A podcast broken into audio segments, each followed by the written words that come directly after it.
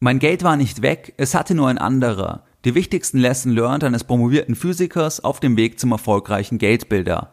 In der heutigen Podcast-Folge Nummer 182 führe ich ein Hörerinterview mit Rainer. Rainer ist Mitte 50, ich kenne ihn bereits einige Jahre, er war auch schon zweimal als Seminarteilnehmer bei Seminaren von Geldbildung dabei und in dieser Podcast-Folge berichtet er von seiner schlechtesten Anlage, wo sein Geld dann tatsächlich weg war. Er spricht aber auch über seine beste Anlage.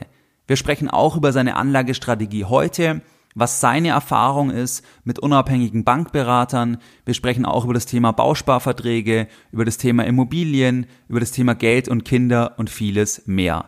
Viel Spaß bei der heutigen Podcast-Folge Nummer 182.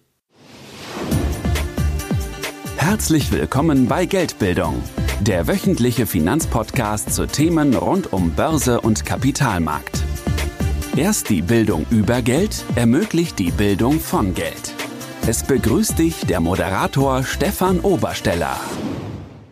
Herzlich willkommen bei Geldbildung, schön, dass du dabei bist. Wir gehen jetzt direkt in das spannende Interview, in das spannende Gespräch mit Rainer und dieses Interview ist aufgenommen worden bei Rainer zu Hause. Viel Spaß bei dem heutigen Interview. Ja, hallo Rainer, herzlich willkommen bei Geldbildung. Ähm, schön, dass wir heute ein Interview hier bei dir zu Hause führen. Ist auch für mich eher selten, weil meistens läuft es ja via Skype ähm, oder es sind Einzelfolgen. In dem Sinne erstmal herzlich willkommen natürlich. Ähm, kannst du dich zum Einstieg für meine Hörer vielleicht ganz kurz als Person vorstellen, dass die ein bisschen den Hintergrund zu dir haben ähm, und in zweiter Linie dann, wie du vielleicht auf Geldbildung gestoßen bist, weil ich weiß ja, dass du das auch schon länger verfolgst, ja. meinen Podcast. Ja, Stefan, erstmal herzlichen Dank für die Einladung. Mache ich sehr gerne. Freue mich auf unser Gespräch. Ja, kurz zur Vorstellung. Äh, ich heiße Rainer, bin Mitte 50, bin zurzeit tätig als selbstständiger Unternehmensberater. Ähm, habe vorher in meinem Berufsleben eigentlich im Wesentlichen drei äh, unterschiedliche Sachen äh, gemacht. Also einmal bin ich von der Ausbildung her Physiker, war also in der Forschung tätig, war dann äh, äh hatte dann zwei Stationen als Unternehmensberater, einmal bei einer der großen externen Beratungen und dann in der internen Beratung bei einem großen DAX-Konzern. Und ich war dann noch äh, auch wieder in zwei unterschiedlichen DAX-Konzernen in verschiedenen Führungspositionen äh, tätig. Und ja, was mir jetzt sozusagen im Portfolio noch gefehlt hat, war die Selbstständigkeit. Und deswegen bin ich seit zwei Jahren, wie gesagt, selbstständig als, als Ein-Mann-Show. Genau, vielleicht ein bisschen zum Privaten. Ich bin verheiratet, ähm, habe vier Kinder im Alter zwischen 17 und 27 Jahren. Genau, und Geldbildung, ja, wie bin ich auf Geldbildung gestoßen? Eigentlich durch Stöbern im iTunes äh, Store nee. bin ich auf den Podcast gestoßen, ähm, habe mir das angehört und habe mich sehr schnell in den Podcast verliebt und höre den heute noch sehr, sehr gerne. Aber das ist ja auch schon länger her, oder? Wir kennen uns ja jetzt schon einige Jahre eigentlich. Das ist, ich schätze mal, dass das vor drei Jahren in etwa gewesen ist, genau. Eben, ja, das, da warst du wirklich also relativ am Anfang schon dabei, weil wir jetzt sind mal bei der Folge 180 zum Zeitpunkt jetzt der Aufnahme. Das, ähm, genau, das ist dann wirklich. Ja, ja, also ich schätze mal, dass ich so irgendwo um die 20. rum eingestiegen ja. bin. Eben, ne? also im Prinzip dann über dein Handy, über die Podcast-App, weil du eh Podcast gehört ja. hast und dann bist du auf Geldbildung gestoßen genau. darüber. Okay, interessant. Nee, super, dann ist der Background jetzt mal ein bisschen abgesteckt, dass die Hörer sich dann Eindruck machen können, woher du kommst, was du machst aktuell, was auch deine Vergangenheit ist. Und vielleicht können wir jetzt mal darüber sprechen, wann du das erste Mal, wenn du jetzt zurückschaust, wann hast du das erste Mal dich mit dem Thema Geld, Investment beschäftigt? War das als Student? War das mit dem ersten Gehalt oder, oder wie war das bei dir? Das ging eigentlich schon los als Schüler in der Oberstufe. Ich glaube, ich werde damals wahrscheinlich 18 gewesen sein. Da habe ich mir aus welchen Gründen auch immer ein paar BMW-Aktien gekauft. Also ja, ich habe mich damals äh, eben auch schon interessiert für Wirtschaft und dachte dann, oh, jetzt kaufe ich mir mal ein paar Aktien. Aus irgendwelchen Gründen ist es dann BMW geworden. Äh, vielleicht ganz lustig für die jüngeren Zuhörer. Also damals ist man noch zur Bank gegangen und hat die Dinger bestellt. Ja. Äh, dann sind die drei Wochen später gekommen und wirklich als Urkunden in Papierform ausgehändigt worden. Das heißt, da hatte man wirklich sozusagen die Aktie noch zu Hause im Schrank liegen. Die effektiven Stücke dann, genau. Genau, ja. genau. Ja, klasse. Aber hast du die Aktie noch?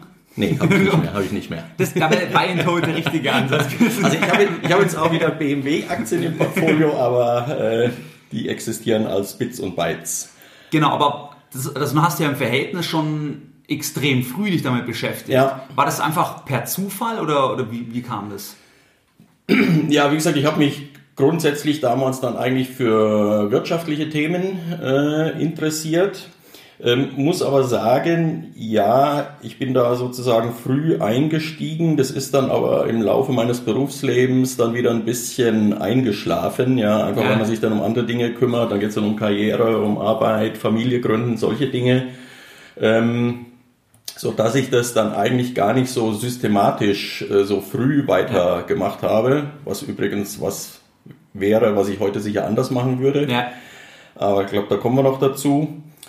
Und ich habe jetzt eigentlich erst so richtig systematisch im Sinne von ja, Vermögensbildung, Altersvorsorge vor vielleicht zehn oder zwölf Jahren wieder richtig angefangen. Also dass ich das echt sozusagen auch mit einer Strategie dahinter und so verfolge.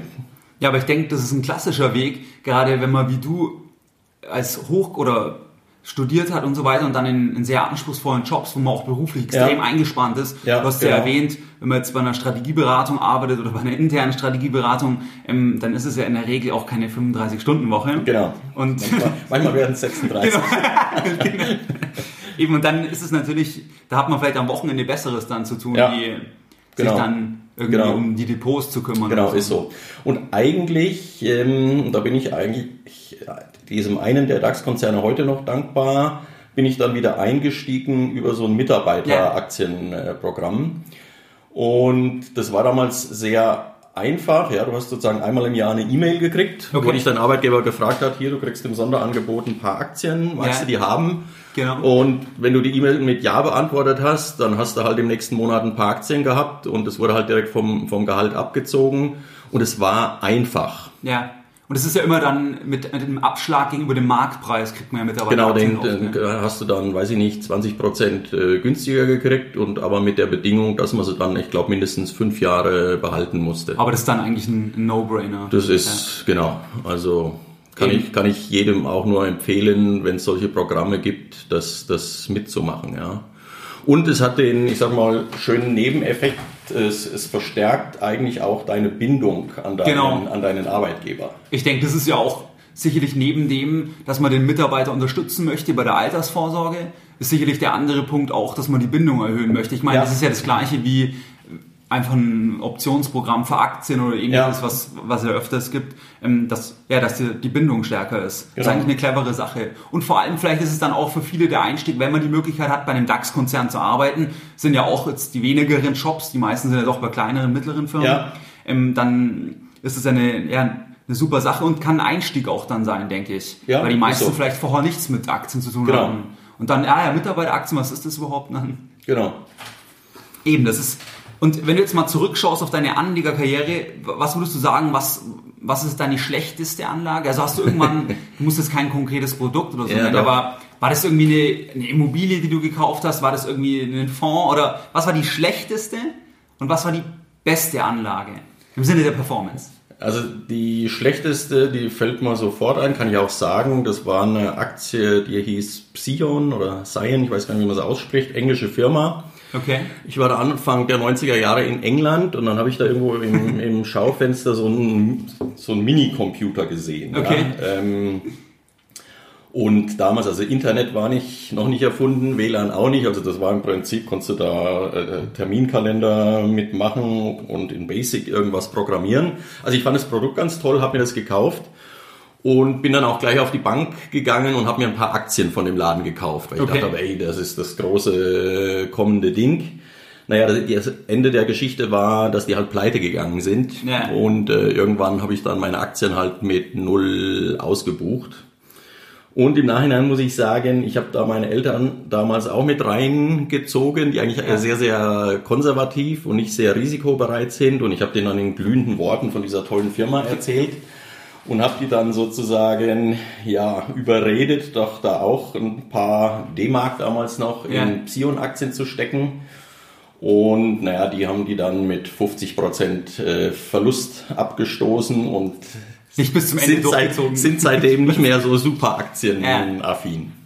Eben, aber da finde ich, das sind zwei Punkte, finde ich interessant. Also jetzt vor allem auch in Bezug jetzt auf die Weiterempfehlung familiärer Seite, weil ja. ähm, also das eine ist, dass man, wenn man jetzt selber überzeugt ist und man einem anderen davon berichtet, zum Beispiel der Schwester, Bruder, äh, Partner, Partnerin, Eltern, ja. ähm, dann hat man oft das Problem, also das kenne ich von mir, von unserer eigenen Familie, aber auch jetzt von anderen im Zusammenhang mit Geldbildung, ähm, dass der andere weniger Geldbildung hat und halt nur glaubt, das ist jetzt sicher oder nicht versteht, welche Risiken dahinter ja. stehen und dass das sehr gefährlich ist, genau. wenn man anderen Tipps gibt, die einem vertrauen, aber die nicht das wirtschaftliche Fundament haben, auch einzuschätzen, was eigentlich, also dass auch der, der den Tipp gibt, der weiß auch ja nicht abschließend, ob es genau. was wird. Genau. Und das kann oft wirklich unangenehm werden. Ja. Das ist auch bei Immobilien oft oder eigentlich ja bei allen, weil man ja begeistert ist vielleicht und sagt, ich möchte anderen auch helfen und der andere hat ein Vertrauensverhältnis und dann da muss man halt immer vorsichtig ja. sein, dass der andere muss auch wirtschaftlich das trotzdem überblicken. Genau, und also mein Learning aus dieser Geschichte war, also auch in der Familie, ja, wir, wir reden über solche Themen, aber ich ja. sage immer explizit, Leute, ihr könnt meinen Input haben, ihr könnt meine Meinung haben, aber am Ende des Tages musst du selber eine Entscheidung genau. treffen. Ja, ja das und das, das glaube ich, ist sehr, sehr wichtig. Ähm, das gilt auch auf einer anderen Ebene, ich sag mal, äh, weiß ich nicht, was in irgendwelchen Wirtschaftszeitungen oder Foren ja. oder sonst wo steht. Das Gleiche, genau. muss man sich ganz bewusst sagen, okay, ich nehme die Information mit. Ja. Ich überlege mir auch, woher kommt diese Information? Genau, ob ja? da, genau, ob also Eigeninteresse vorhanden du, du, du, hattest mal ja. einen Podcast unter der Überschrift äh, Frage nie den Friseur, ob du einen Haarschnitt genau, brauchst. Genau, das ja, Warren Buffett-Zitat. Genau. genau. So, und das ist auch einfach wichtig, ja, sich das Zeug anzugucken und immer ja. zu hinterfragen, welches, genau. welches Interesse steckt da dahinter. Genau. Und ich sehe das, was auch gefährlich ist, wenn halt zum Beispiel jemand gut, also wenn es gewerblich ist und jemand ein guter Verkäufer ist, ähm, und selber die Risiken nicht überblickt, weil er dann sehr überzeugend sein kann. Ja. Und dann Leute wirklich, die eigentlich ja auch super smart sind, in Sachen reindrängen kann, die die normal nie machen würden, weil der andere eine hohe Überzeugungskraft genau. hat. Ähm, das ist auch so ein Thema. Man muss immer trotzdem nochmal einen Schritt zurück machen und deswegen sollte man dann größere Anlageentscheidungen nicht aus der Hüfte treffen, sondern nochmal vielleicht drüber schlafen, nochmal eine andere genau. Meinung einholen, um dann ein gewisses Korrektiv zu ja. haben einfach. Ja. Aber ja, und sehr interessant auf jeden Fall von deiner schlechtesten Anlage zu hören. Genau. Ähm, die gibt's ja jetzt nicht mehr. ähm, und wenn du jetzt sagst, ähm, was war dann im Verhältnis die beste Anlage? Also war das auch eine Einzelaktie als Vergleich? Oder? Ja, da wird mir auch eine Einzelaktie einfallen und das ist äh, Tesla. Okay. Ja. Also der Elektroauto-Pionier. Yeah. Ähm, die habe ich, glaube ich, 2012 gekauft, damals für 23 Euro. Ja. Und stand gestern stehen die bei 320 Euro, glaube ja. ich. Ähm, Finde ich auch eine total interessante Geschichte, ist auch eine sehr bewusste Entscheidung, die ich getroffen habe, weil ich finde, dass die einfach eine super tolle Strategie haben. Ja. Also mir ist bewusst, da steckt auch noch viel Risiko drin. Ja, also die haben das sozusagen klar, auch noch die Chance, pleite zu gehen, kann, kann alles passieren. Aber die haben schon eine gute Strategie und die haben die Chance, einer der großen Autobauer dieses Planeten zu werden, ja. sehe ich, sehe ich ganz ja. klar. Zu dem Punkt fällt mir was Spannendes ein oder was Lustiges, was vor ein paar Wochen war. Ähm, du hattest damals nämlich vor zwei Jahren auf dem Seminar von diesem Kauf der Tesla-Aktie euphorisch berichtet. Ja. Und ich hatte jetzt nochmal zum Abschluss, weil ich dieses Finanzcoaching nicht mehr mache, mit einer Kundin, die ich auch schon länger begleite oder mich über Themen austausche, die hat mir gesagt, dass sie daraufhin, die auch da so, war, okay. gekauft hat ähm, und dann habe ich ja gesagt, das ist lustig, weil wir ein Interview führen eben. Also das, äh, weil da weiß ich noch, da hast du eine Runde erzählt von Tesla ja, ja, ja. und der Aktie. Und das war ja dann, das ist ja auch schon eineinhalb, zwei Jahre her. Ja. Und genau deswegen, aber eben, vielleicht geht's noch weiter rauf. Also zum, ja, ja. vielleicht also, eine noch bessere Anlage. Genau, schauen wir mal. Also ich habe da auch einen, einen äh, signifikanten Teil zwischenzeitlich schon verkauft, also okay. also Gewinne mitgenommen. mitnehmen. Okay. Also ich bin auch nicht sozusagen der klassische nur Buy und Hold äh, Investor, ja, sondern wenn ich sage, hey, ich nehme jetzt hier auch mal einen Gewinn mit und ja. ich shifte auch ein bisschen äh, hin und her, aber auch einfach deswegen, weil es mir Spaß macht, ja, Eben, weil das, ich mich, weil ja, ich mich genau. mit der Materie beschäftige. Genau. Und rein vernunftmäßig könnte man da ja, wie du das ja auch manchmal propagierst, sozusagen eine eine klassische ETF-Abo-Strategie ja, fahren, breit diversifiziert, mache ich auch. Ja. Das ist ein anderes Element meiner Strategie, aber ich beschäftige mich gern mit der Sache. Genau. Und insofern fahre ich da eigentlich eine sehr gemischte Strategie. Eben, genau zu der Strategie, da kommen wir ja auf jeden Fall noch, ja. dass du mal sagst, was, wie du heute vorgehst. Ja. Mich würde ein Punkt vorher noch interessieren, ob du in deiner Anlegerkarriere, ob du zwischenzeitlich, wo du einen Job vielleicht schon sehr gut verdient hast, sehr eingespannt warst, ob du da irgendeinen Kontakt, irgendwelche Schnittmengen mit Bankberatern, Vermögensverwaltern, irgendwelchen professionellen Dienstleistern in dem Segment hattest oder ob du es ja. immer selbst angelegt hast? Nee, also ich habe dann, wie ich gesagt habe, ich habe eigentlich früh selbstständig angefangen äh, mit den, mit den BMW-Aktien und so weiter und bin aber dann vor ja, wahrscheinlich 10, 12 Jahren habe ich dann Kontakt gemacht zu einem der sogenannten unabhängigen Finanzberater. Okay. Und damals dachte ich, ich bin besonders schlau, weil ich eben nicht zum Bankberater gehe. Weil ich nee. dachte, naja, der hat ja eigene Interessen und bla bla bla.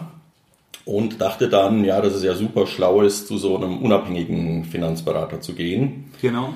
Ähm, die Erfahrung war letztendlich die, also man muss sagen, die Jungs sind schon sehr, sehr gut. Ja. Ähm, insbesondere was das Thema Verkaufen angeht. Ja, also das lief bei mir damals so ab, der besucht dich dann zu Hause und dann redet man so ein bisschen, was ist denn da und was sind die Ziele und pipapo.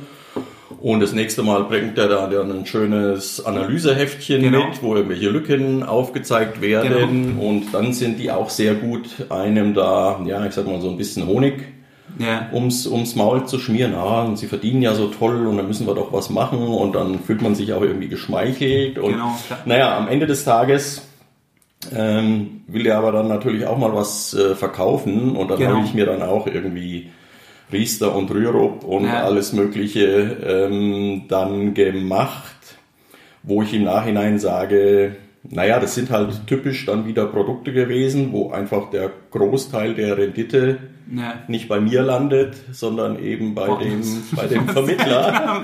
Also, Oder bei der Struktur das, halt. Das, das Geld ist nicht weg, das ist nur woanders. Es gibt dann doch ein gutes Gefühl. genau. Und da werde ich nie vergessen, das war dann ein, ein so ein Sparvertrag, wo ich glaube 300 Euro im Monat eingezahlt äh, habe. Und dann kam nach einem Jahr der erste Kontoauszug, habe mich schon gefreut. Stand 1500 drauf. 12 mal 300 sind 3600, naja, noch ein bisschen Zinsen und naja, vielleicht ein bisschen Gebühr ab. Lass mich raten, ich sag, ich sag, es stand 1800 drauf. Nee, das waren viel weniger, ich glaube, das war nur dreistellig. Yes. Also da, da war fast nichts da. Ja, und dann wunderst du dich erstmal und denkst, hm, das ist ja wie ein Druckfehler oder nee, aber dann gucken wir dann mal im okay, Kleingedruckten nach. Ja. Und dann steht dann da in der Tat drin, also dass die Beiträge der, des ersten bis äh, ersten Jahres bis 18 Monate mehr oder weniger für Provision, genau. Gebühren, Lagerhaltung, ja. was auch immer ja. draufgehen. Das ist natürlich erstens demotivierend und ähm, zweitens war es vielleicht dir zum Zeitpunkt des Abschlusses nicht in der, dem Umfang klar, ja. dass die ersten zwölf Monate eigentlich halt genau. halt nicht in dein Sparkonto genau. gehen. Genau. Und ich bin da eigentlich inzwischen, äh, ich sag mal, konsequent, so gut das eben ging bei unterschiedlichen Verträgen, bin ich da, bin ich da rausgegangen. Ja. Einfach weil ich heute weiß, wenn ich heute 100 Euro übrig habe, äh, äh, die ich irgendwie anlegen kann, ja. dann weiß ich, dass ich das selber besser hinkriege, ja. als in so ein als in so ein Produkt zu in, äh, investieren. Und du kommst halt vor allem auch wieder leichter hin. Ich finde, ein großes genau. Problem ist halt, das finde ich gilt heute noch mehr. Ja. Ich weiß nicht, wann es bei dir war vom Zeitpunkt, aber ich finde, heute gilt noch mehr denn je auch, wie, die, wie der normale, die normale Berufsvita aussieht, dass es mehr Brüche gibt, dass es mehr Wechsel gibt, ja. dass es mehr Umzüge gibt, ja. auch äh, über die Grenzen hinaus. Und dann ist ja eine, ein unflexibles Produkt, passt genau. ja umso weniger zu den Leuten. Wenn genau. ich heute mit, den, mit einem Eurowatt, der noch viel wert ist, irgendwo reingehe, wo dann nicht zu meinem Lebensmodell passt, dass halt ja. sagen kann, ich arbeite mal zwei Jahre in England, ähm, vielleicht bleibe ich dann gleich da, weil ich jemanden kennenlerne oder was auch immer. Ja. Das ist dann noch ein Argument dann neben den Gebühren natürlich. Nee, sehe ich auch so. Deswegen, also ich liebe äh, Aktien oder auch, auch ETFs. Es ist am Ende des Tages ein richtig unkompliziertes Produkt eigentlich. Ja. ja. man muss sich natürlich der kurzfristigen Risiken bewusst sein, das ist genau. so. Aber ja. letztendlich die wesentliche Idee hinter der Aktie oder auch hinter so einem Buy-and-Hold-Ansatz ist ja, es gibt mal eine Krise, aber irgendwie genau. geht die Welt halt doch weiter genau, und, am, genau. und, am, Ende des Tages leben wir in einer wachsenden Welt, in einer wachsenden Wirtschaft und genau. die Erfahrung lehrt einfach, dass das mittel- bis langfristig eine sehr, sehr gute Anlage ist. Und sie kann unkompliziert sein. Genau, eben, man braucht nicht noch paar Strukturen, die einem eine Scheinsicherheit suggerieren oder weiter zwischengeschaltete genau. Experten, ähm, weil man sagt, anders kann ich es nicht machen, sondern. Es ist halt relativ und heute wahrscheinlich leichter denn je, wenn man denkt, wie du erzählt hast, mit den effektiven Stücken. Ja. Ähm, oder wenn du denkst an die Transaktionskosten, die sind ja in Deutschland ja. im absoluten Sinkflug. Ja. Auch immer, wenn ich von Schweizern, die ärgern sich immer. Die fragen mich immer, okay. wenn ich Zuschriften von Schweizern bekomme, die sagen immer, ach, das ist in der Schweiz so schwierig, ähm, wegen den Gebühren, ähm, ob man als Schweizer auch in Deutschland ein Konto aufmachen kann und so. Okay. Das ist eine Frage, die ich öfters bekomme, ja. weil wir in Deutschland in der Luxussituation sind aus, Verbrauch sind aus Verbrauchersicht, weil der Wettbewerb bei den Direktbanken, die, die bekämpfen sich ja. ja. Und das kommt ja den jeden Anleger, unabhängig von der Vermögenshöhe, extrem zugute, weil er einfach immer weniger Transaktionskosten ja. hat. Nee, es ist aus, aus Kundensicht ist das, eine, ist das eine tolle Sache. Ja, du bekommst das Wertpapierdepot für lau. Es, es gibt keine Gebühren drauf. Die genau. Beim Kauf oder Verkauf. Ich meine, früher war das, waren die Gebühren eigentlich ein wichtiges Argument in die Richtung zu sagen, nicht so viel kaufen und verkaufen. Genau, genau. Spielt heute eigentlich, äh, wenn du es jetzt nicht gerade täglich machst. Und wenn es nicht ganz äh, kleine fast, Beträge sind. Und wenn es nicht ganz kleine ja. Beträge sind, spielt es eigentlich fast, fast keine Rolle mehr. Genau. Eben, stimmt. Das also gibt es einige auf jeden Fall positive Entwicklungen. Ja. Und jetzt hast du die Erfahrungen mit diesem Berater beschrieben, aber auch, dass du eigentlich eh schon primär das immer selber gemacht hast. Wie würdest du dann heute deine Anlagestrategie beschreiben? Also du hast schon angedeutet, dass du auch ähm, aktiv anlegst, auch passiv, aber wie würdest du sagen, ja. würdest, ist dein Anlagestil? Ja, also die, die wesentliche Überschrift über allem ist ganz breite Diversifizierung. Okay. Ja, also ich mache auch nicht nur in Aktien, ähm, ich mache ein bisschen was mit, mit äh, Rohstoffen, also Gold.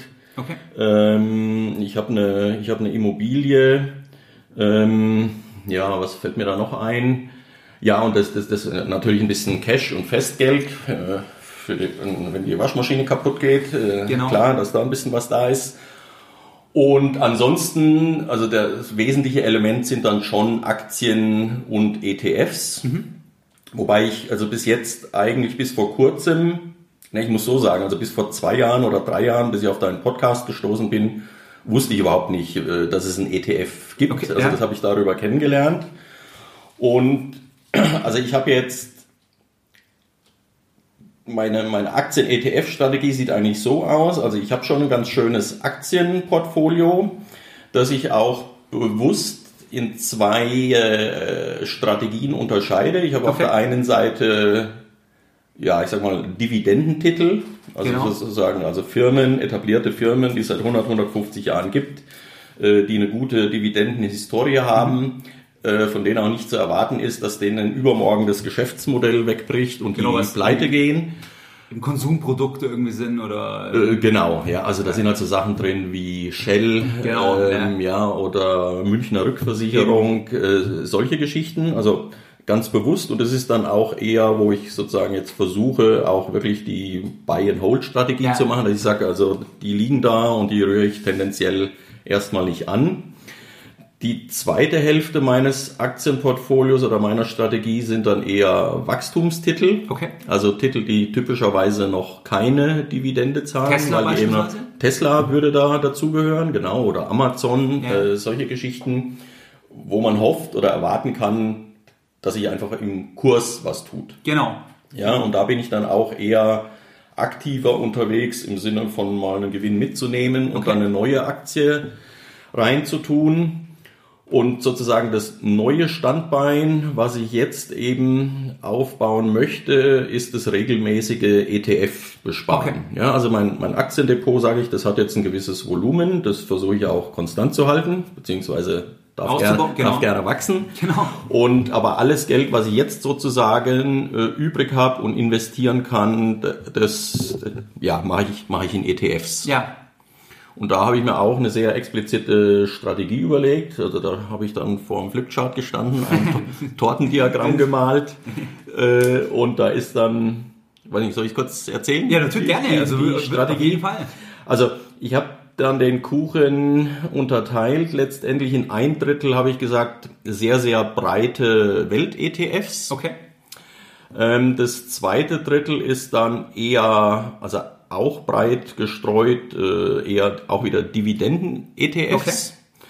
Und das letzte Drittel, da pflege ich dann so ein paar, paar Hobbys im Sinne von, da sind dann zum Beispiel auch Themen-ETFs drin, Genau. gibt's ja heute auch. Ja, die gibt's ja jetzt genau. nicht nur auf einen festen Index bezogen oder auf eine Region, sondern es gibt ja auch Themen-ETFs.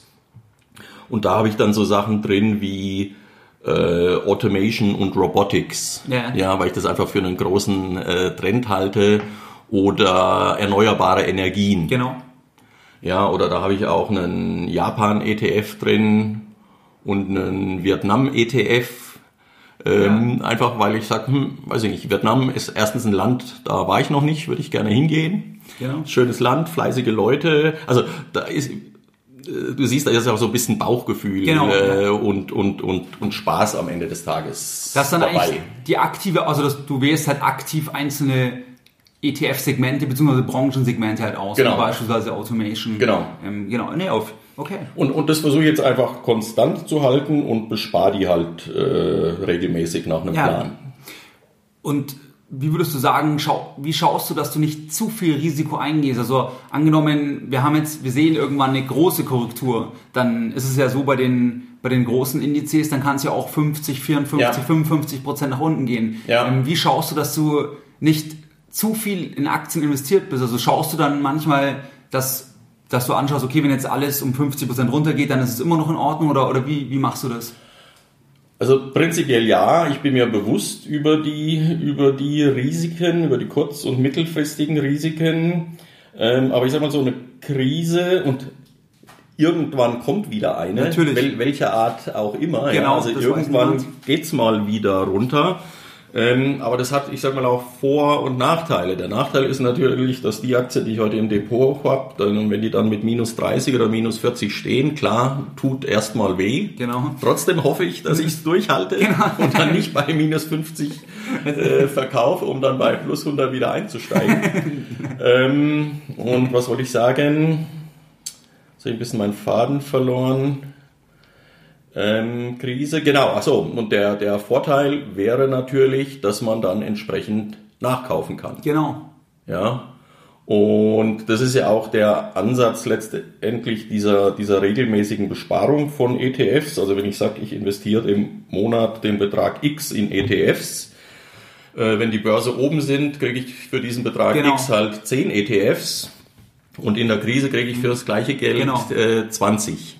setzt halt dann voraus, dass du die Sparrate so wählst, dass du die halt, also dass das Einkommen Genau. halt relativ sicher ist und dass die Sparrate, dass man die so wählt, dass man die in jeder Phase halt Genau. halten kann. Genau, Ja. genau. Und da gilt dann, da fällt mir der Spruch ein, es gibt ja Leute, die sagen, mir ist der Benzinpreis egal, ich tank sowieso immer für 20 Euro.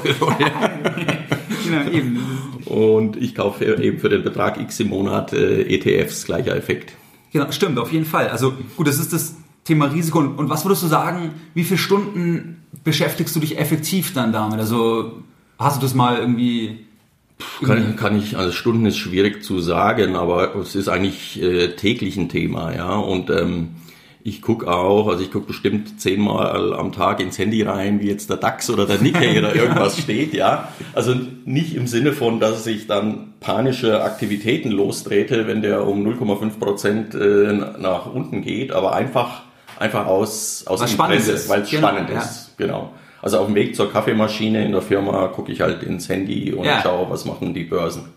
Eben so, solange du dann nicht, wenn es runtergeht, dann dadurch, deswegen in Panik verfällst, ist es ja, Genau. ist es ja eine gute Unterhaltung. Das ist ja auch wieder Genau. das, was du gesagt hast, dass dir das Spaß macht, die Analyse, und du auch dann mal Gewinne mitnimmst, wieder neu schaust, Genau. ähm, dann ist es eine super Sache. Da muss halt dann jeder selber schauen, inwieweit hat er da Freude daran oder nicht. Genau.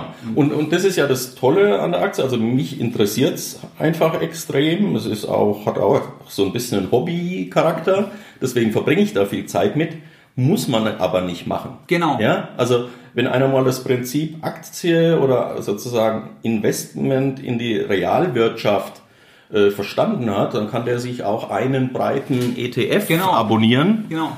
Und das automatisch laufen lassen und in 30 Jahren mal gucken, was ist denn aus Genau. dem Zeug geworden. Also Eben, da gibt es eine riesige Bandbreite, wie man dieses Thema äh, gestalten kann. Und das finde ich einen guten Punkt, weil das ja gerade dann oft halt, wenn, wenn sich jemand nicht viel damit beschäftigt hat, dann denkt er, dass man sich sehr viel damit beschäftigen muss. Ah, also muss vor man allem nicht. konstant. Genau. Das muss man ja gar nicht. Aber man muss halt am Anfang mal schauen, dass man guckt, wie viel Risiko kann ich eingehen, dass man Genau. das halt versteht. Genau. Aber laufend ist, ist es der Aufwand nahezu null, wenn Genau. man es nicht möchte. Ja, du, man kann sich's gestalten, wie man es will. Und ich glaube, das ist auch wichtig.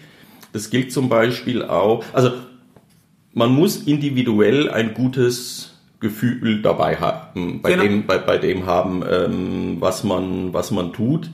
Und da ist vieles auch, also man kann jetzt ja lang und breit die Vor- und Nachteile einer Aktie äh, gegenüber der Vor- und Nachteile einer Immobilie Genau, äh, ja, diskutieren. Ja? Die Fakten, die kann man auch alle hernehmen. Aber am Ende des Tages musst du dich mit deiner Strategie wohlfühlen. Genau. Und ich So bin ist zum. Beispiel überhaupt nicht der Immobilientyp. Das ist Ja. mir alles zu, ja, da bin ich auch zu sehr Angsthase, ja, dass man dann irgendwie einen Mieter hat, der die Miete nicht zahlt oder dann Ja. Fackelt dir die Bude ab oder äh, was auch immer. Äh, Und ich finde halt, ist halt so, mir ist die Aktie irgendwie sympathischer. Ja. Meine Frau ist da ganz anders, das ist genau umgekehrt. Die ist der absolute Immobilienfreak. Und, aber deswegen muss jeder da sein Ding finden. Genau. Also du, und es gibt da ja auch keinen falsch und, und, und kein richtig. Ich glaube, wichtig so. ist, wichtig ist, dass man überhaupt was macht. Genau. genau. Ja, und da gar nicht versuchen, das absolut Tollste zu finden, eh weil, nicht. weil wenn dann, dann, dann suchst du ewig und machst nie was. Genau. Sondern man muss sich ja schon ein paar Gedanken machen und sich dann für was entscheiden und es dann einfach konsequent durchziehen. Ja, genau. Und sich eigentlich auch immer klar machen, dass man diese Entscheidung bewusst getroffen hat. Genau. Und wenn es dann doch mal nicht so läuft wie geplant, sich dann aber auch nicht ewig zu grämen, sondern Genau. Äh, so what, ja. Genau, Also- nicht zu lange zurückschauen dann Genau. oder sich ärgern, ähm, sehe ich genauso. Und das ist auch das, also manche sagen halt dann, ja, das ist der richtige Weg oder nur das, aber ich finde auch, was du sagst, ist auch meine absolute Überzeugung, dass ähm, natürlich gibt es dann innerhalb der Wege gewisse Sachen, wo man sagen kann, das ist objektiv so, Ja. aber ansonsten spielt halt die, die, das Gefühl ähm, und die persönliche Situation stark mit Ja, rein. genau. Da weiß vielleicht der Handwerker, der sagt, mir macht es Spaß, die Wohnung herzurichten. Ja. Das macht mir Freude. Genau. Vielleicht ist der wesentlich besser aufgehoben, wenn er einfach sagt, er kauft einfach jetzt ein paar ähm, renovierungsbedürftige Wohnungen. Genau. Die Wertschöpfung kommt über die Renovierung, die er Ja. günstiger machen kann wie ein vergleichbarer dritter Vermieter. Genau. Passt. Und der Ja. sagt ETF, ach, Internet einloggen ist nix. Ähm, da muss man nicht den zwingend da ummünzen, Genau. sondern sagen, passt. Ähm, und dann kann der sich ja überlegen, vielleicht macht es nicht Sinn, alle in einem Haus zu haben, sondern auch vielleicht Genau. irgendwann noch in eine andere Stadt zu gehen. Das wäre dann halt in der seiner Strategie eine Diversifizierung noch Ja. oder eine, eine Optimierung. Aber Genau. das finde ich auch ein super Punkt. Und ich glaube, ich, auch das Thema Risiko, was ja immer eine wichtige Frage ist, wie riskant ist denn irgendeine Anlage, das kann man natürlich äh, in einem gewissen Maße quantifizieren. Genau. Aber am Ende des Tages ist da auch die persönliche Risikoempfindung ganz, ganz wichtig. Definitiv. Also für mich ist eine Immobilie viel riskanter als für meine Frau. Ja, ja genau.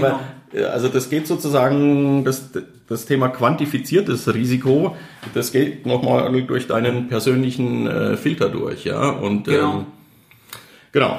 Eben gerade, weil, weil es kann ja sein, du hast, ähm, man hat Ängste und Sorgen wegen der Anlagung und ist deswegen im Jetzt beschränkt, dann ähm, ist ja die Frage, inwieweit macht dann diese Form der Geldanlage Sinn? Ja. Wenn ich dann mir nur jetzt schlecht drauf bin, weil ich Angst habe, Genau. wegen der Anlage, also Genau. das ist eigentlich, ist ein, ein Stück weit macht es dann wenig Sinn, denke Ja, ich. ja, ja. Ja, also das ist auf jeden Fall interessant, jetzt die Strategie, die du beschrieben hast. Auch, dass du dich auch einfach aus Hobbygründen, weil es dir Spaß macht, relativ viel, sogar täglich damit beschäftigst.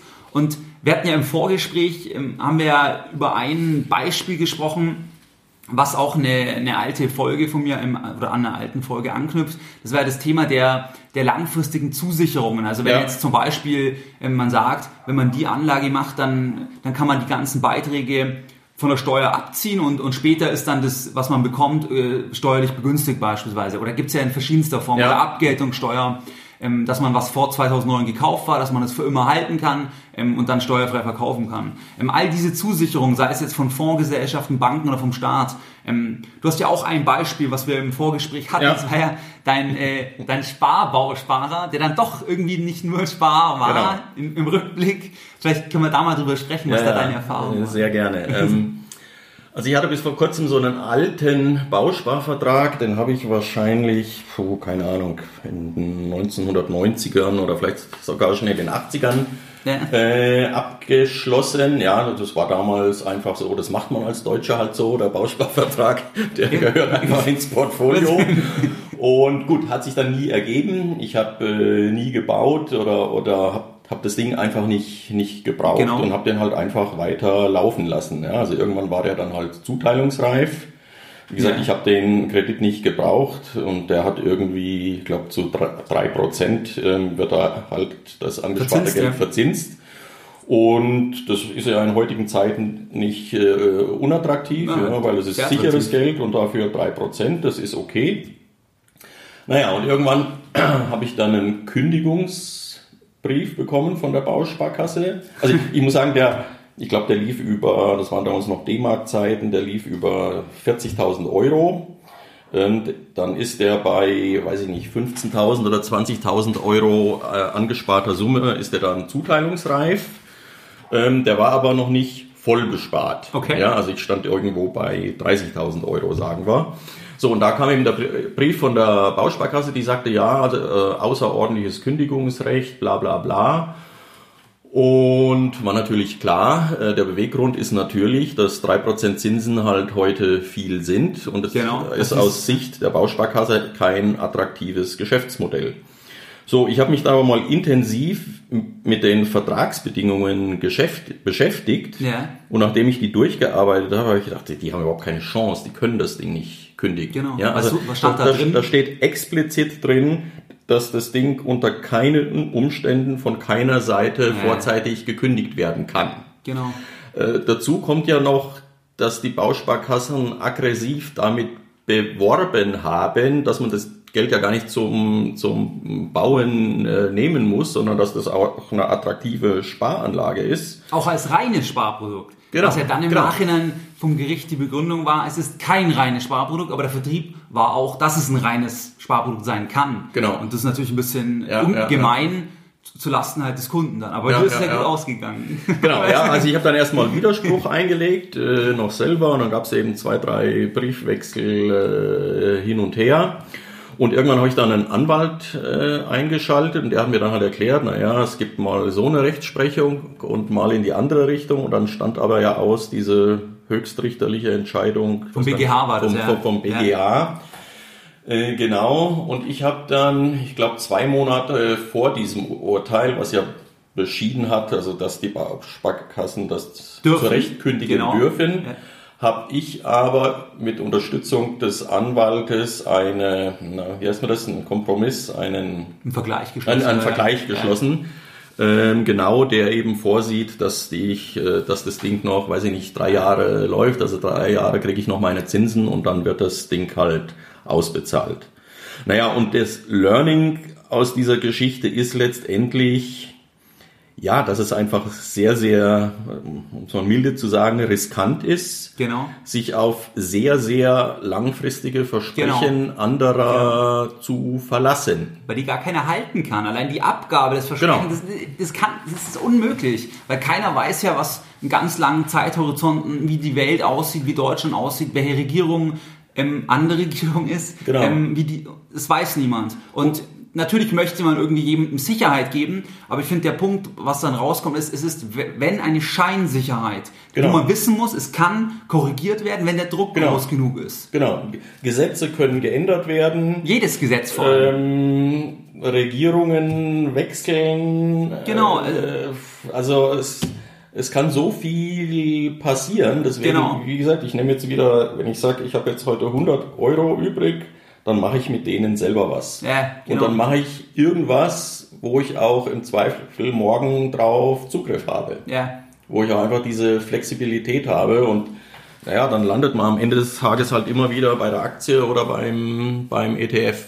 Genau, nee, aber jetzt fand ich auf jeden Fall interessant, war aber gut, du wirst da in der Minderheit sein, der das so angepackt hat, weil die meisten werden wahrscheinlich in ihrem Leben noch nie ein Schreiben vom, äh, oder genau. werden überrascht sein, oh Gott, Ähm, und wenn die denken ja dann, dann kommt noch die, die Angst von vielen vom Anwalt, ach, das Genau. wird sehr teuer und was mache ich da überhaupt, wenn man jetzt nicht zum Beispiel schon einfach aus, dem, aus der Historie irgendwie weiß, wie das gehandelt wird, Ja. dann ist ja da bei vielen die Hemmschwelle sehr hoch und sie wollen vor allem natürlich nicht noch Geld einsetzen, um ihr Recht, was ihnen zusteht, halt zu bekommen und haben Angst Genau. und werden einfach gar nichts machen und dann Genau. wird's aufgelöst. Und ja, ist wahrscheinlich so. Also ich glaube auch, dass 80 Prozent der Leute, die sagen, oh, ist ein offizieller Brief von der Bausparkasse, ist halt so und Genau. kein Ärger und dann wird das Ding halt akzeptiert. Und mir ging es aber auch ein bisschen ums, ums Prinzip, Ja. weil ich mich da einfach veräppelt fühle. Ist, ist ja definitiv auch Ja. so. Also, ja, genau, es war jetzt ja auch eben diese betroffenen Altverträge, die zuteilungsreif sind, wo, worauf sich ja auch das BGH-Urteil bezog, aber das spielt ja letztlich keine Rolle, wenn es als Sparprodukt verkauft wurde Ja, damals. genau. Das, nee, war, das fand fand ich auf jeden Fall ein super Beispiel, dass man einfach nicht etwas nur wegen einer Zusicherung primär machen Genau, sollte. genau. Oder was ja auch oft bei irgendwelchen Finanzprodukten äh, gerne als, als Verkaufsargument hergenommen wird, ist ja immer das Steuerthema. Ja, das ja. ja, und der Staat zahlt zu und dann können sie Steuern sparen. Und In Ho- also wie gesagt, erstens kann sich auch das ändern, dann wird halt die Steuergesetzgebung äh, geändert und am Ende des Tages, was halt nicht gesagt wird, also die Vorteile werden halt rausgekehrt, ja, du kannst Steuern sparen und es gibt einen Zuschuss vom Staat, aber es wird halt nicht drüber geredet, dass die Rendite halt entsprechend woanders abgeknapst wird und, Genau. und dass die halt dann wieder im Portemonnaie äh, des Beraters in Anführungszeichen oder des, des Verkäufers oder der Genau. Versicherungsgesellschaft äh, landet. Eben, und da, da habe ich erst äh, vorgestern mit einem Schweizer Studienfreund darüber gesprochen, weil sein Bruder, der, also der wollte das machen, dass er in hoher Weise, also in hohem Ausmaß in, die haben also diese Säulen, also verschiedene Säulen einbezahlt da, ähm, wo er dann langfristig nicht mehr hinkommt, aber wo er heute das von der Steuer abziehen kann. Ja. Und was der Bruder von dem Studienkollege von mir nicht verstanden hat, was, was beide unser äh, Punkt war, dass natürlich, selbst wenn er 50% heute sparen kann, also von der Steuer abziehen Ja. kann, 50% ist immer noch von ihm. Ja, Und diese 50%, wenn die so viel schlechter rentieren, ähm, wie, dann, dann macht es trotzdem unterm Strich kein gutes Geschäft. Genau. Weil der Steuervorteil nichts bringt. Und das ist halt das, dass, dass man nicht nur auf den Steuervorteil schauen sollte, sondern auch, wa- warum bekomme ich den? Genau. Und wie rentiert die Anlage, in die ich dann das Genau. Geld investiere? Und das verstehen aber viele nicht. ja, ja. ja. Das viele Aber verstehen das nicht. unterm Strich ist die einzig relevante Größe die Rendite in Summe. Punkt. Genau, was- wo, wo, wo die herkommt, äh, ist eigentlich völlig egal, ja. Genau. Aber das Ähm. ist, ich glaube auch, weil es ist ja in Deutschland, gerade das in der Schweiz wahrscheinlich auch, so wie ich jetzt da gesehen habe, ähm, dass, dass viele sich halt dann von einem so ein Totschlagargument blenden lassen. Ja. Jetzt sagen das und das überlagert alle anderen näheren Betrachtungen. Genau, genau. Man fokussiert sich dann im Vertriebsprozess, also wenn ich jetzt dir das verkaufen wollen würde, nur auf diesen Punkt. Du hast jetzt ein hohes Einkommen, du kannst bei dieser Anlage einen hohen Betrag abziehen, was du sonst nicht kannst. Aber wie dann der Rest arbeitet, Genau. das ist, äh, machen wir gar nicht mehr. Genau, genau, genau. Nee, nee, also da, ich glaube, das ist auch so ein bisschen ein deutsches Phänomen. Bei Steuern sparen, da wird dann die, setzt die Vernunft aus. Ja, Ja. Steuern, Steuern sparen ist immer super, ja. Ja, also auch da einfach das gesamte Paket anschauen. Ja, ganz wichtig. Und wenn wir jetzt schauen, wa- was ist für dich neben dem Spaß, du hast gesagt, es macht dir Freude, Börse verfolgen und ähm, wa- was würdest du sagen, ist für dich ein Argument, auch vielleicht, wo andere, die jetzt zuhören, was mitnehmen können? Warum investierst du Geld? Also, ich meine, wenn man sagen, in eine Investition, also wenn ich jetzt Geld nicht ausgebe, es ist ja einfach in die Zukunft verschobener Konsum. Also planst du dann zum Beispiel, du gibst jetzt das Geld nicht aus, weil du dann, wenn du nicht mehr arbeitest oder weil du sagst, ähm, du willst ein höheres Einkommen über Dividenden erzielen oder, oder hast du da ein Motiv, warum Ja, du ja. das tust? Also das wesentliche Motiv hinter allem ist eigentlich das Thema Unabhängigkeit und Freiheit. Okay. Ähm, das ist für mich erstmal so die, die Überschrift. Ja, also ich meine, ich habe auch schon Zeiten äh, erlebt, so als Berufsanfänger oder so, wo am Monatsende ist, ist das Geld halt weg Ja. und es gibt noch keine Reserve. Ja, so, Genau. und ich glaube, äh, es fühlt sich einfach gut an, wenn da jetzt ein bisschen was da ist und man auch mal, ja, wie soll ich sagen, mal eine Durststrecke oder auch mal eine Krise überstehen kann. Ja. Ja, also sei es zu sagen, hey, ich steige jetzt mal ein Jahr aus aus dem Beruf und mache einen ausführlichen äh, Sabbatical, ja, Genau. oder das Auto geht halt mal kaputt und es stürzt dich nicht gleich in die in die Katastrophe. Eben, ja. Also das Thema Freiheit und Unabhängigkeit, das schätze ich sehr. Okay. Und ich sag mal, etwas konkreter geht es natürlich bei mir auch um das Thema Altersvorsorge. Genau, ja. Ja, also wie gesagt, ich bin Mitte, Mitte 50 und also spätestens dann sollte man auch daran mal äh, denken, ja, dass man wahrscheinlich, äh, ja, also irgendwann, ja, steht halt die Rente an. Genau. Und da ist es wichtig und das gilt insbesondere für die jüngeren Zuhörer. Also wenn ich heute 20 oder 30 wäre, wäre meine Grundannahme, dass es die staatliche Rente nicht mehr gibt, okay. bis, bis ich an der Reihe bin. Ja. Also für mich persönlich, wenn das dann in zehn Jahren der Fall ist, äh, hoffe ich schon noch, dass Ja. da ein paar Euro noch äh, um die Ecke kommen. Aber es ist halt ein Baustein. Und die Idee so einer Anlagestrategie ist eben, ja, dass da halt jeden Monat auch ein paar Euro Dividende noch dazukommen. Oder aus einer vermieteten Immobilie halt auch noch ein bisschen positiver äh, Cashflow und insofern auch wieder ein Beitrag zur, zur Freiheit, zur Genau. Unabhängigkeit im, im Alter. Eben, aber dann ist, weil, weil Geld an sich, also ist ja immer eher das, was hinterm Geld steht. Also, ich meine, Geld an sich ist ja sehr abstrakt. Ist ja. Ja. ist ja dann eher das, was ich damit machen kann. Aber dann ist bei dir Freiheit, ähm, Unabhängigkeit und das finde ich zum Beispiel auch ein super Punkt, ähm, dass es einem Gelassenheit mehr ermöglicht. Genau. Weil wenn ich gar kein oder ganz wenig Geld habe, dann kann es ja sein, dass ich, dass ich ein kleines Problem habe und das wird, ist ein Riesenproblem für mich, weil ich, weil ich kein Geld habe und es mit Geld nicht lösen kann. Ja. Ich meine, da kann ja ein Strafzettel von 30 Euro, könnte ja im Extremfall Genau. dann schon ein Riesenproblem sein, Ja. wohingegen ein anderer sagt, darüber denke ich zwei Minuten nach, Mist, da parke ich nie wieder. Genau. Aber ähm, es ist jetzt nicht was, wo mir das Wochenende mit der Familie versaut. Ja. Und das kann man ja nach oben treiben, dann, Genau. wenn das Auto kaputt geht Ja, so. ja, ja. Oder auch als, wenn du äh, als Angestellter tätig bist, was ja die allermeisten Leute sind, ja, also wenn du weißt, hey, ich bin nicht auf Gedeih und Verderb auf den Check des nächsten Monats Genau, angewiesen. ja, genau. Man, man kann auch ganz anders agieren, auch dem Chef gegenüber, äh, meinetwegen, ja, und dass man sagen kann, hey, und wenn es halt überhaupt nicht mehr klappt, naja, dann kann man sich Ja. ja auch trennen oder einen, einen anderen äh, Job machen, ja, und das ist ein gutes Gefühl, wenn man sagt, hey, ich kriege jetzt auch mal ein halbes Jahr äh, überbrückt und muss nicht gleich den nächsten Job annehmen. Genau. Also das Thema Freiheit, Unabhängigkeit ist mir da ganz, ganz wichtig, gibt ein gutes Gefühl. Ja. Und, und was würdest du sagen, was würdest du jetzt dir selbst raten? Also wenn du jetzt nochmal 30 wärst, du hast ja ein paar Punkte schon angesprochen, aber was würdest du ganz konkret mit dem Wissen von heute anders machen? Würdest du noch mehr in Aktien investieren? Ja. Oder Also mit dem Wissen von heute, also würde ich das Bausparkassenthema überspringen. Äh, mit dem Wissen von heute würde ich auch das Thema des unabhängigen Beraters weglassen. okay. Und ich würde früher konsequenter mit Sparen anfangen. Also das kann ich eigentlich auch nur jedem, jedem jungen Menschen raten. Ja. Einfach früh diszipliniert anzufangen. Ja. ja und Betrag, sagst du ja auch äh, immer wieder, der Betrag ist gar nicht so wichtig, Nee. sondern wichtig ist, dass du anfängst, dass du die Disziplin aufbringst. Genau. Ja, und wenn's, also ich glaube 20 Euro im Monat oder 50 Euro kriegt eigentlich fast fast jeder Ja. hin. Ja, dann, Eben, ist wirklich so. dann äh, muss ich mir halt ein paar Mal den 3,50 Euro Kaffee an der Autobahnraststätte Ja. ver, verkneifen. Und also ich, ich glaube, das geht. Früh anfangen und konsequent weitermachen.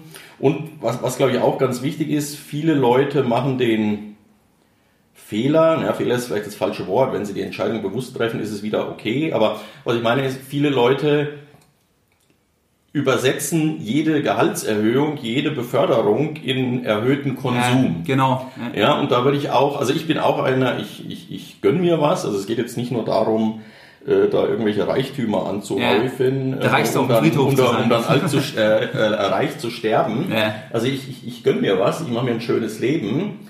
Ähm, aber ein Tipp, den ich geben kann, ist, wenn die nächste Halb- Gehaltserhöhung äh, was weiß ich, 200 Euro sind, Ja. könnte man sich ja überlegen zu sagen, hey, für die 100 Euro gönne ich mir irgendwas. Genau. Da geht man noch ein bisschen schicker essen als ohnehin, wenn man, wenn man Spaß dran hat.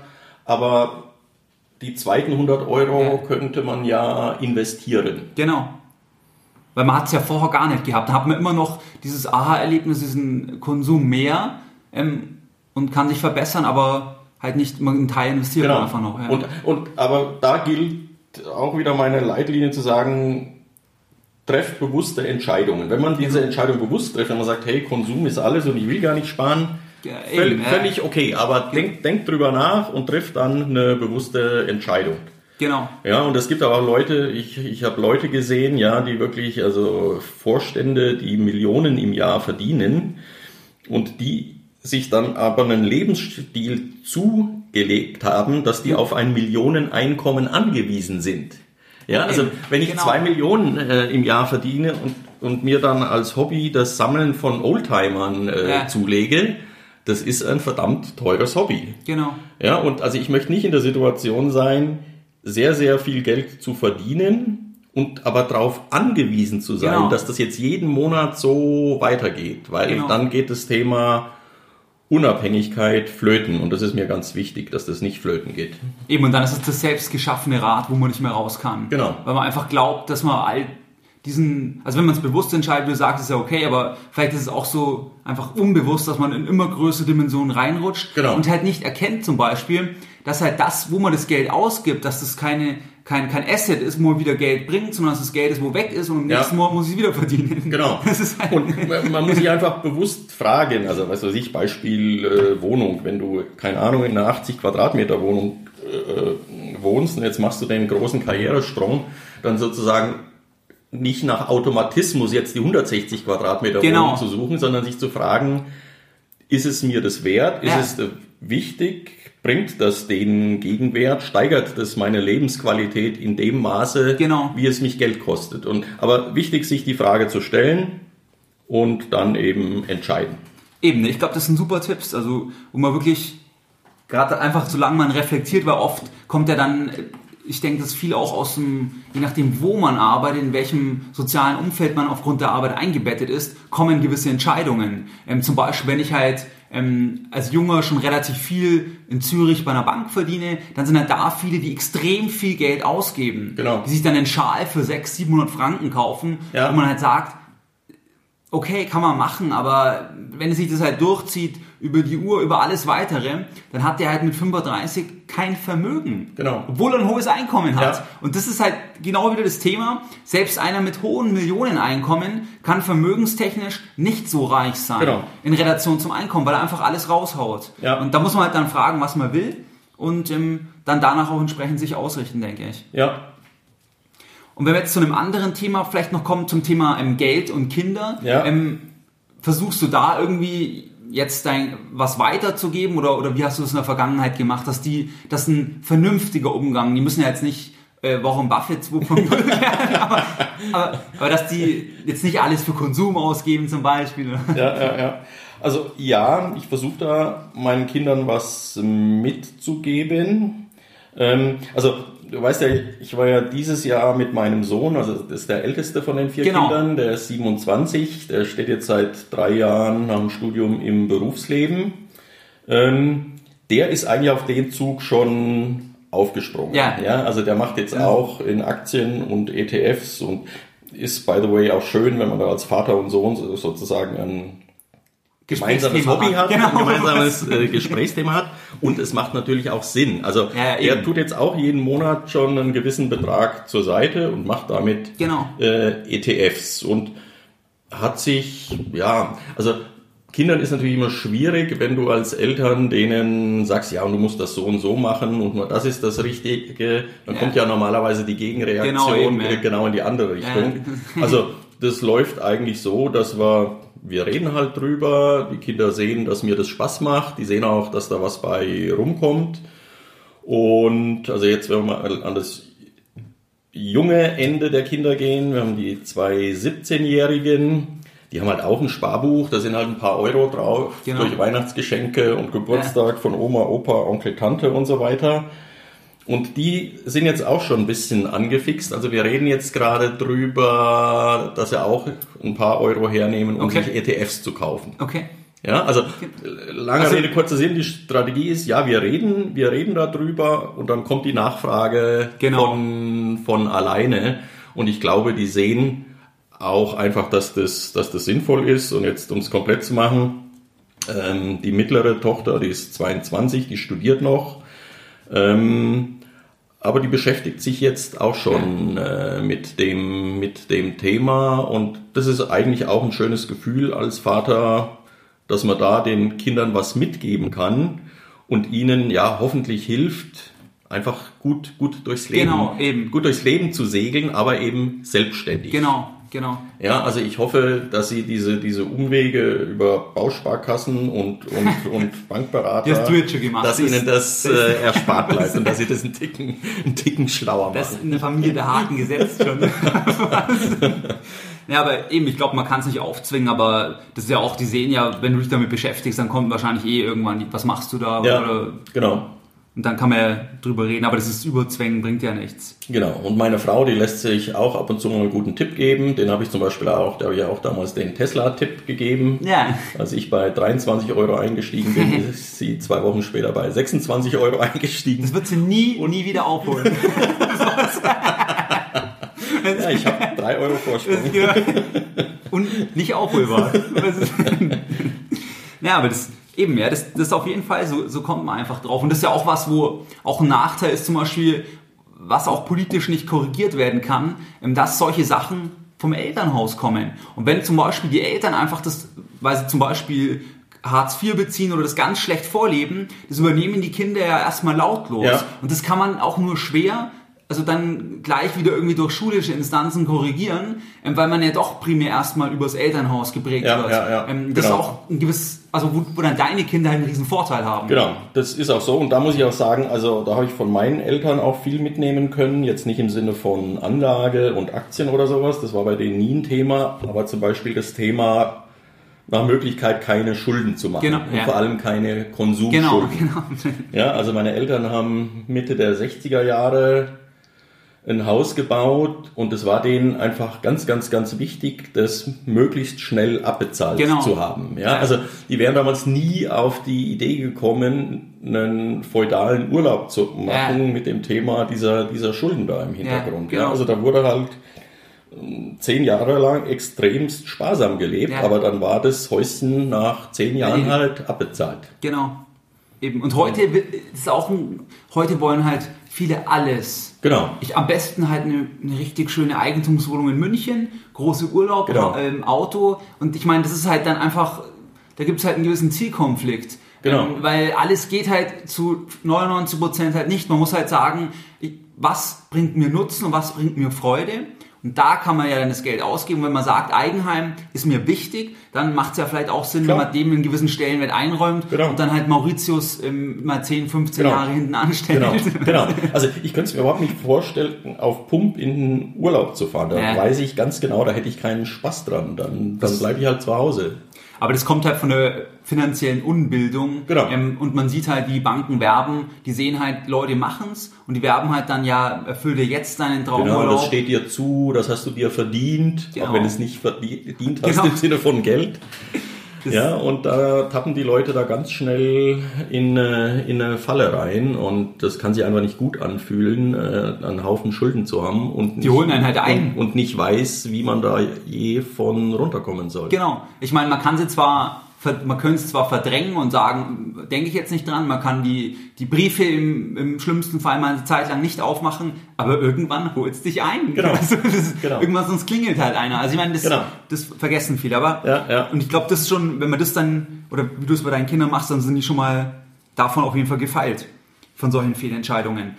Jetzt sind wir ja schon sehr weit fortgeschritten. Ähm, vielleicht jetzt haben wir noch so zwei kleine Themenkomplexe. Das Thema Immobilien, da hast du schon gesagt, dass du die Aktie präferierst. Ja. Ähm, aber du hast ja auch eine Immobilie, hast du ja auch erzählt jetzt in dieser Folge. Ja. Ähm, wie stehst du dazu? Also Thema Eigenheim, Thema Vermietung. Wa- Was ist so deine Position? Also, wie gesagt, ich war eigentlich zeitlebens zu feige, das Thema Eigenheim anzugehen. Also erstens, ich, ich bin nicht der Typ. Ja, es gibt ja Leute, die haben Spaß dran, ein Haus zu planen und dann selber Ja. zu bauen und sowas. Das ist auch völlig okay, aber das, das ist nicht mein, Ja. mein Ding. Ja, ich Ja. habe gedacht, oh, und dann planst äh, und dann glaubst du, du machst das ganz ideal, dann ist die Bude fertig, dann stellst du aber trotzdem fest, dass du 20 Sachen falsch gemacht hast. Genau, also ich bin eher der Typ, bevor ich eine Wohnung kaufe, hätte ich sie gerne einfach fertig Genau, ges gesehen.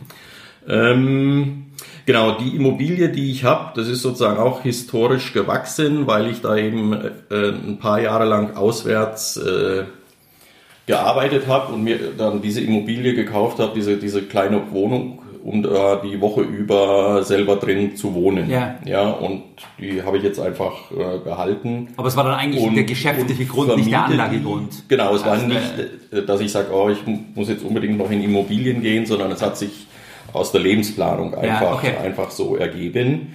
Und ansonsten wohne ich bei meiner Frau zur Miete. Ja. Also meine, meine Frau ist der Immobilienmogul in der Familie. Das heißt, die hat das Haus hier gebaut, der gehört's auch. Und ich wohne bei ihr zur Miete und fühle mich da sehr wohl mit. Eben, das ist auch wieder bei dir ist Aktien mehr das Thema und dann ist es ja eine, eine wunderbare Sache. Dafür habe ich ein paar Tesla-Aktien mehr als sie. Genau, eben. Also das ist. Nee. Aber, aber, was, aber was wären für dich Vorteile, also auch wenn es für dich nichts ist, aber was wäre für dich ein Vorteil von der, also wie du ja auch hast jetzt bei der Wohnung? Wa, wa, siehst du da irgendwie Vorteile? Der selbstbewohnten eigenen Nee, der Vermieteten. Der Vermieteten. ja. Ja, also ich sag mal, der, die attraktive Idee einer, einer vermieteten Wohnung ist halt, dass die einen konstanten Cashflow äh, generiert.